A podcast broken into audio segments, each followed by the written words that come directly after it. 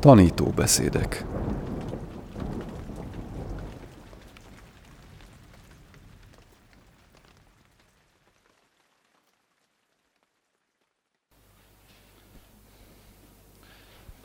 Ha mondjuk a plenáris előadások bevezetőjéhez viszonyítva akarnám a mai előadásom témáját elhelyezni, akkor ez arról fog szólni, hogy nincs új a nap alatt. És egy olyan, mondjuk az emberiség kultúr történetében, szellem történetében egyszer biztosan végben ment nagyon hasonló paradigmaváltásról szeretnék beszélni, ami sok tekintetben hasonlít ahhoz, ami napjainkban tapasztalunk a saját kultúránkban. És egy indiai hagyományról, rendszerről lesz szó, ami olyan szempontból lehet számunkra nagyon tanulságos, hogy Indiában a vallások, a kultúra, a spirituális élet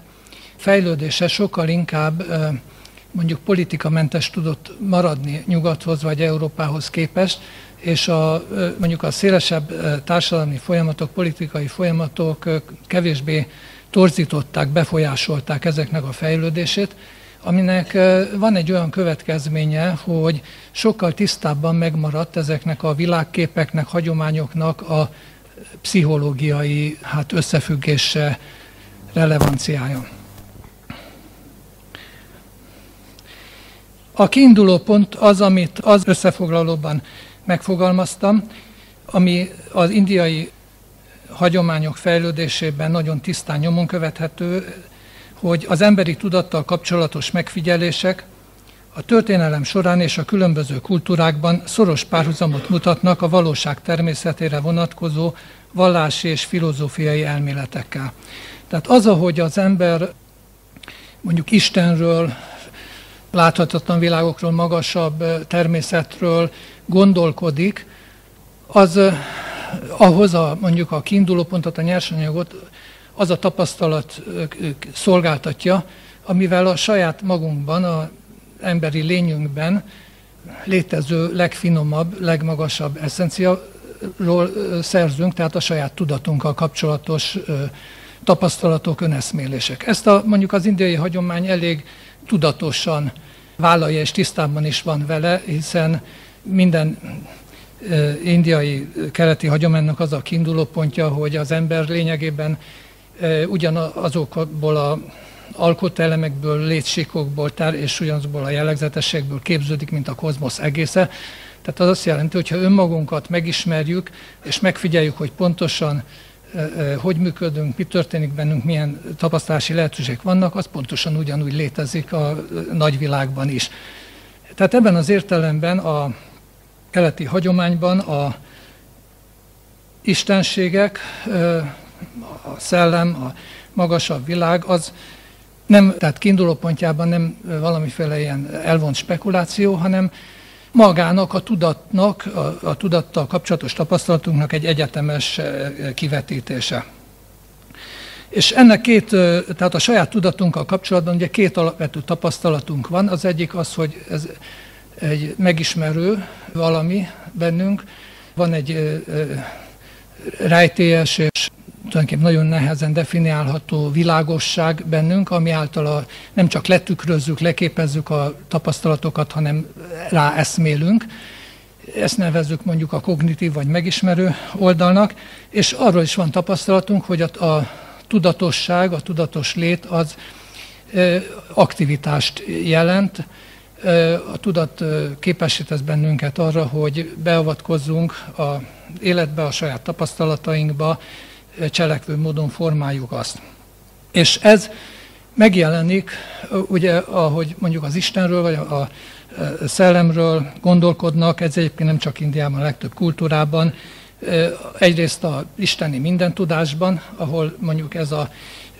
kognitív aspektus tágul ki egyetemessé, másrészt pedig az isteni teremtő erőben, ugye, amelyel a létet létrehozza és alakítja. Na most, a,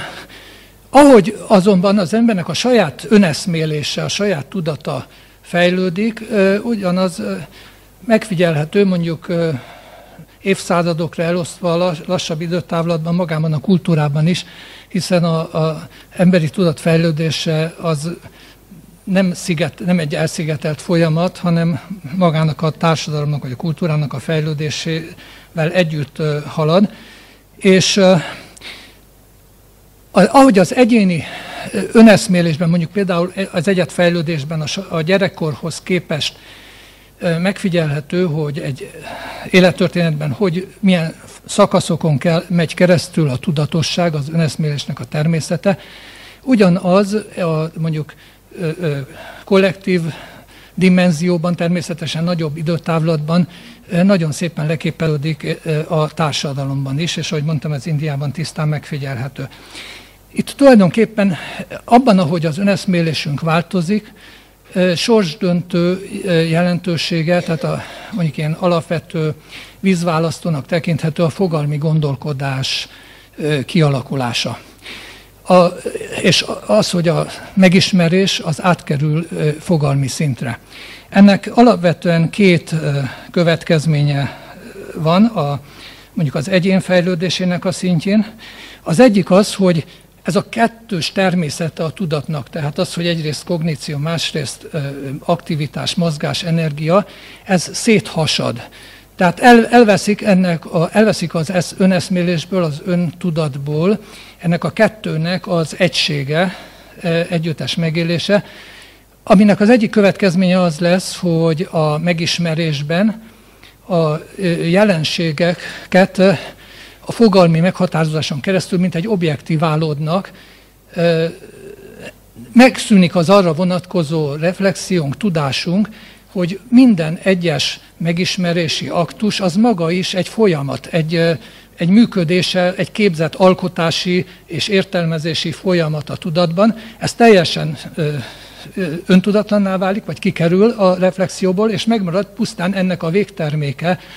egy statikus fogalom, vagy elképzelés, és egy olyan fajta mondjuk tudatos világba kerülünk, felnőtt korra, ami már tulajdonképpen ugye hat éves kor, tehát amikor a fogalmiság megszilárdul attól kezdve, hogy egy, egy megszilárd, a világ is megszilárdul körülöttünk, Ugye a korra gyerekkornak még egy, egy mezőszerű, dinamikus, energikus világa van, és ebben eszmél magára, és amikor a fogalmiság megszilárdul, akkor nem tudjuk többé, hogy tulajdonképpen a saját tapasztalatainkat is mi magunk tesszük, vagy legalábbis részt veszünk tevőlegesen annak az alakításában, hanem csak a felszíne marad meg, a végeredménye. Az, hogy tárgyak, jelenségek, lények, dolgok, eszen, vagy entitások vesznek körül bennünket. És ugyanennek a másik oldala, hogy persze megmarad az élményünk a, a dinamikus oldalunkról is, a tudat energia természetéről, viszont azáltal, hogy erre nem eszmélünk rá ott, ahol ez megnyilvánul, ez is elidegenedik, és a saját magunkban zajló ilyen energia folyamatok, elsősorban motivációs folyamatokra lehet gondolni, készítetések, vágyak, ösztönök, szándékok, formáló erők. Ezeknek a nagy része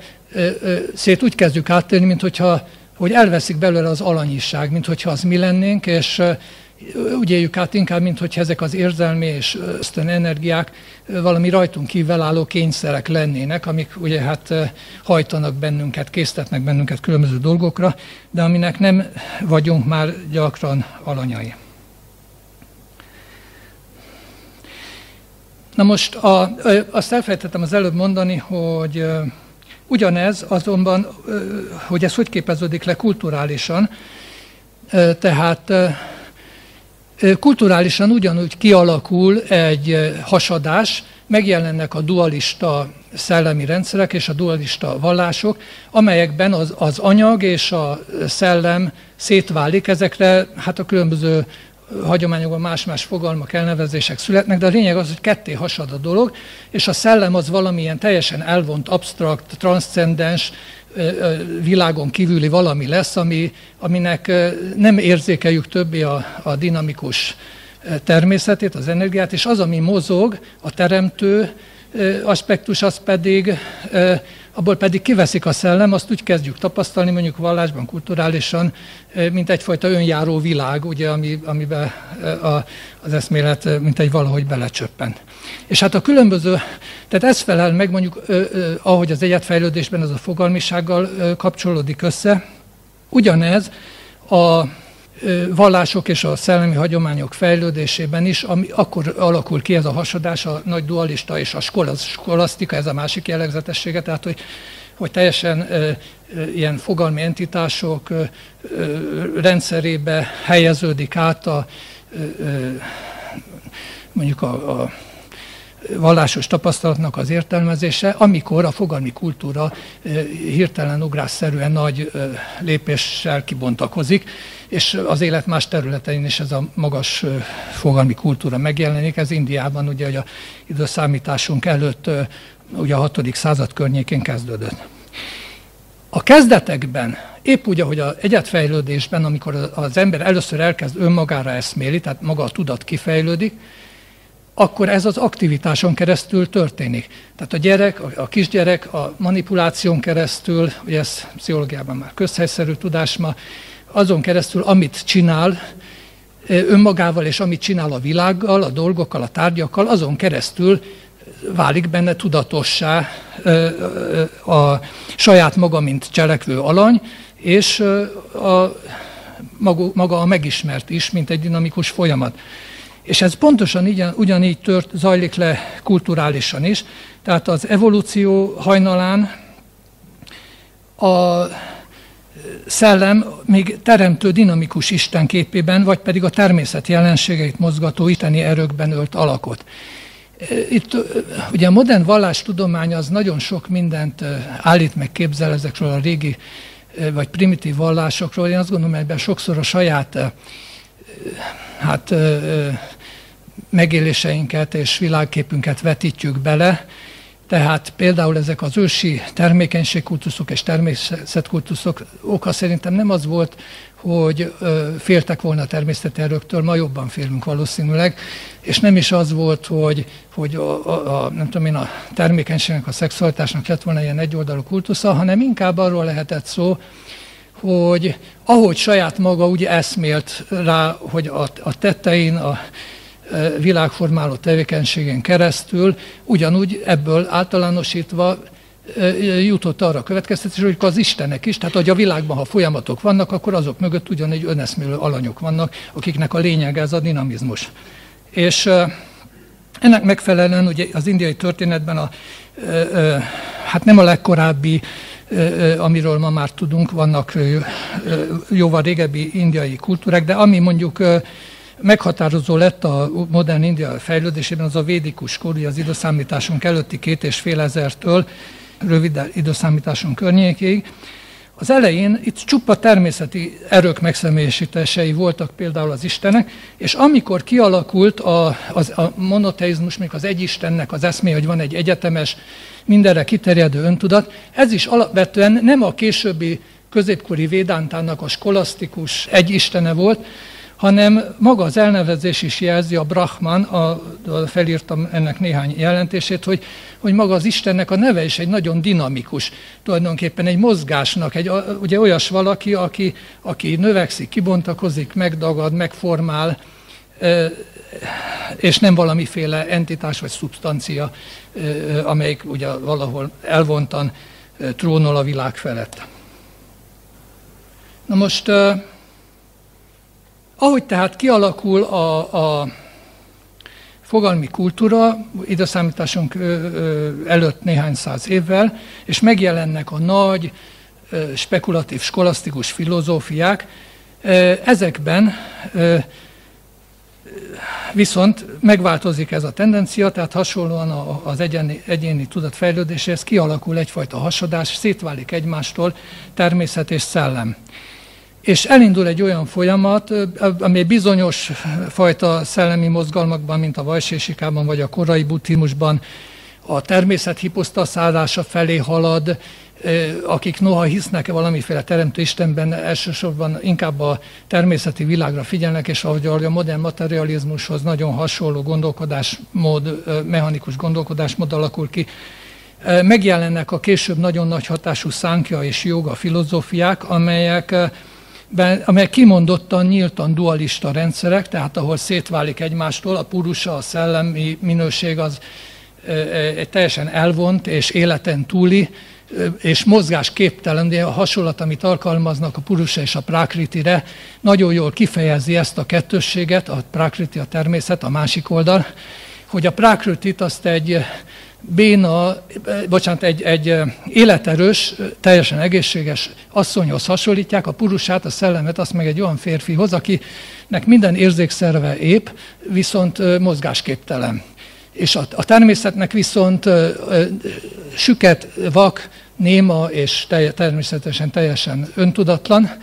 és úgy képzelik el ezekben a rendszerekben, kvázi ez a saját hasonlatok, nem kívülről ráagatott hasonlat, hogy ez az életerős, de teljesen öntudatlan és érzékelésre képtelen nő viszi a hátán ezt a maga tehetetlen, steril szellemet, aki viszont mindent tud, mindent lát, ugye a kognitív aspektus teljesen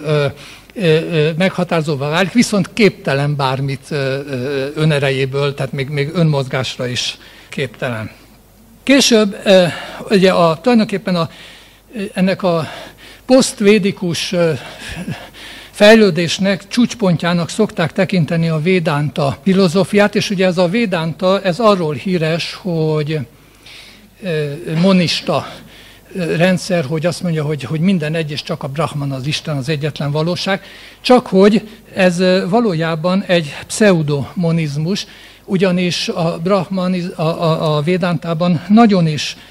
különbséget tesznek a hétköznapi tapasztalás, a világ és az Isten között, csak azt mondják, hogy, és egész más a természete, csak azt mondják, hogy a világ nem létezik. Ugye? Tehát, hogy az nem, tehát ebben az értelemben, hogy ami létezik, az egyetlen, mert csak az Isten létezik. De valójában a kettősség, az, hogy kétféleképpen érzékeli, gondolkodnak a dolgokról, az nagyon megmarad. Most a tantra, ebben a, ebben a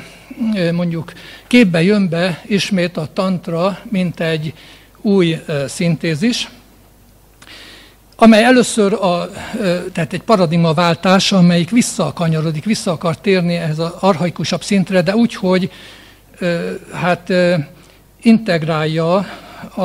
azt a fejlődést, amin keresztül ment közben az indiai szellem, és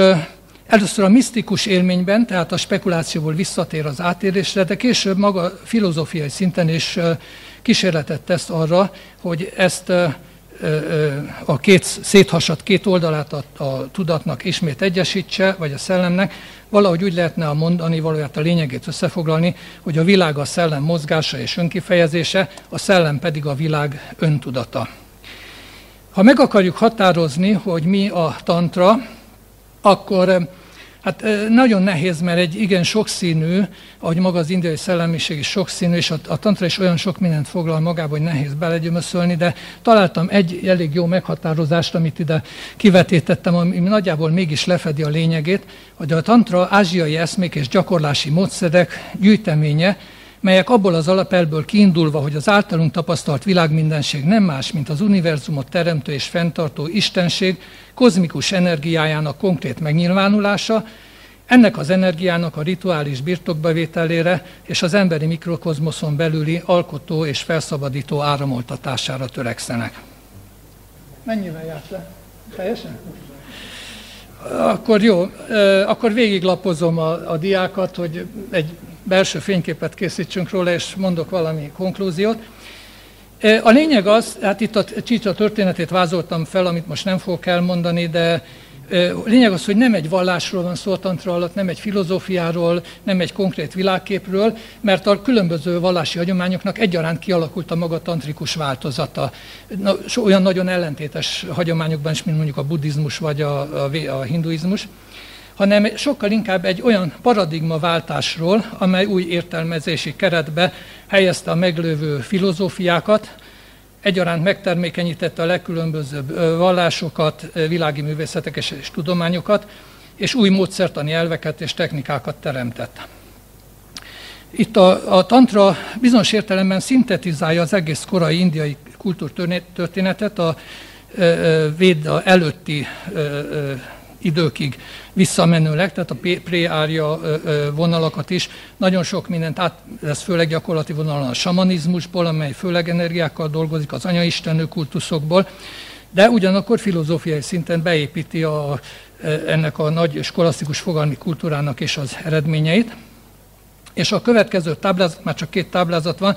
az egyikben összehasonlítottam a, ennek a paradigmaváltásnak a lényegét, ami eh, rávilágít a hasonlóságokra ezzel a modern paradigmaváltással.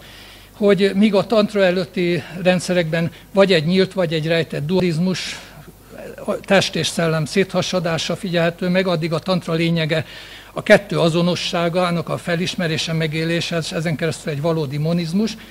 Míg a hagyományos rendszerek szubstanciában gondolkoznak, szellem vagy anyagi szubstanciában, addig a tantra lényege, hogy a tudatot és a természetet is tiszta energiának tekint, és ezt az energiát viszont valóságosnak, nem illuzionisztikusnak. Tehát valóságos, de nem statikus, hanem energia természetű. A hagyományos gondolkodásmód nagyon hasonlít a, modern, a régebbi tudományhoz, nem a legmodernebbhez, strukturalista, tehát a világot entitásokból és struktúrákból építi fel. A tantra szemlélete a folyamatelvűséget hangsúlyozza ki, tehát hogy a jelenségek egyre differenciáltabb szinten kibontakozó mozgásfolyamatok. A többi az nem annyira érdekes. Ebből a paradigmaváltásból aztán a gyakorlatban, ugye a lelki életben, a vallási gyakorlatban teljesen eltérő módszertani elvek következnek, ezt hasonlítja össze a, korá, a következő táblázat, míg a klasszikus spirituális utak, ugye a skolasztikából kiindulva, a transzcendens élményt a világon túlkeresik, és az érzéki világról való lemondásban. A tantrában nincs hasadás a kettő között, tehát azt mondja, ott kell megélni, ahol élünk, a valóság mélyebb természetet is magában az érzéki világban. A szerzetesi utakkal szemben előbb térbe kerül a világi spiritualitás, míg a hagyományos vallás élet az a világi élettel szemben azt lecserélve akarja elérni a vallásos élményt, addig a lelki gyakorlás, a lelki élet a tantrában kiegészíti a világi életet, beépül abba, integrálódik abba. Míg a hagyományos meditációk, jogák azok a mozdulatlan elmélyedésen keresztül próbálnak a tudat tiszta kognitív természetéhez eljutni, addig a tantra lényege, a módszerek lényege a meditáció a mozgásban, ez nagyon jól összefoglalja tulajdonképpen az egésznek a lényegét. Míg a hagyományos meditáció az egyre elvontabb szintekre próbál eljutni a tudatosságban. A tantra lényege éppen az, hogy a konkrét élményben, a minél konkrétabb tapasztalásban tapasztaljuk meg a saját tudatunk hát, miben létét. A klasszikus spiritualitásban a fogalmi rendszerek dominálnak, a, és ezek képezik le az, az utat és a módszert is. A tantrában viszont nagyon súlypontozottan szerepel a fogalmiság meghaladása, illetve lebontása. Igen, ez a záró mondat az, hogy ne fe, ugyanakkor itt egy szót kell említeni, ahogy Emőke is utalt erre a tantra veszélyeire is, hogy ez egy a hagyományos spiritualitáshoz képest egy nagyon erős, nagyon hatékony, nagy belső átalakítás, átadoklásokat kiváltani képes gyakorlatok, módszerek léteznek, de hogy nem szabad megfeledkezni az energia kettős természetéről, amiről most nem tudtam beszélni, hogy ennek a filozófiáknak a lényegéről, a részleteiről, hogy az energia az egyrészt kifejezi a, a szellem természetét, a tudat természetét, másrészt viszont el is rejti azt, és hogyha valaki nem tudja az integrációt megvalósítani, tehát hogy fenntartani egy tiszta kogníciót, egy, a tiszta tudatosságot, a tiszta világosságot ezekben a gyakorlatokban, akkor nagyon könnyen megtörténhet, hogy elveszik a tantra varázslatában, elvarázsolódik, és felörlődik, felörlődik az energiáknak ebben a játékában, vagy akár ugye nagyon erős húzása van ezeknek a módszereknek a regre, arra, hogy primitívebb tudatszintekre regrediáljon a tudat. És ezért a tantrát önmaga úgy szokta meghatározni, van egy ilyen jelző rá, hogy ez a tigris meglovaglásához hasonlít, ugye, ami egy nagyon erős, dinamikus, hatékony dolog, de nagyon veszélyes is, ha leesünk, akkor a tigris megez bennünket. Erről már nem fogok beszélni. Készítettem egy listát a tantra speciális módszereiről. Ezt most felhagyom a szünet elején, és akit érdekel még, röviden összefoglaltam a lényegét, hogy mi az, ami módszertanilag újítás hoz a jogában, a meditációban. A tantra, ami jellegzetesen más, mint a korábbi klasszikus jogában lehet használt módszerek, és amik a fent elmondott módszertani elvekből érthetők meg. Köszönöm a figyelmüket.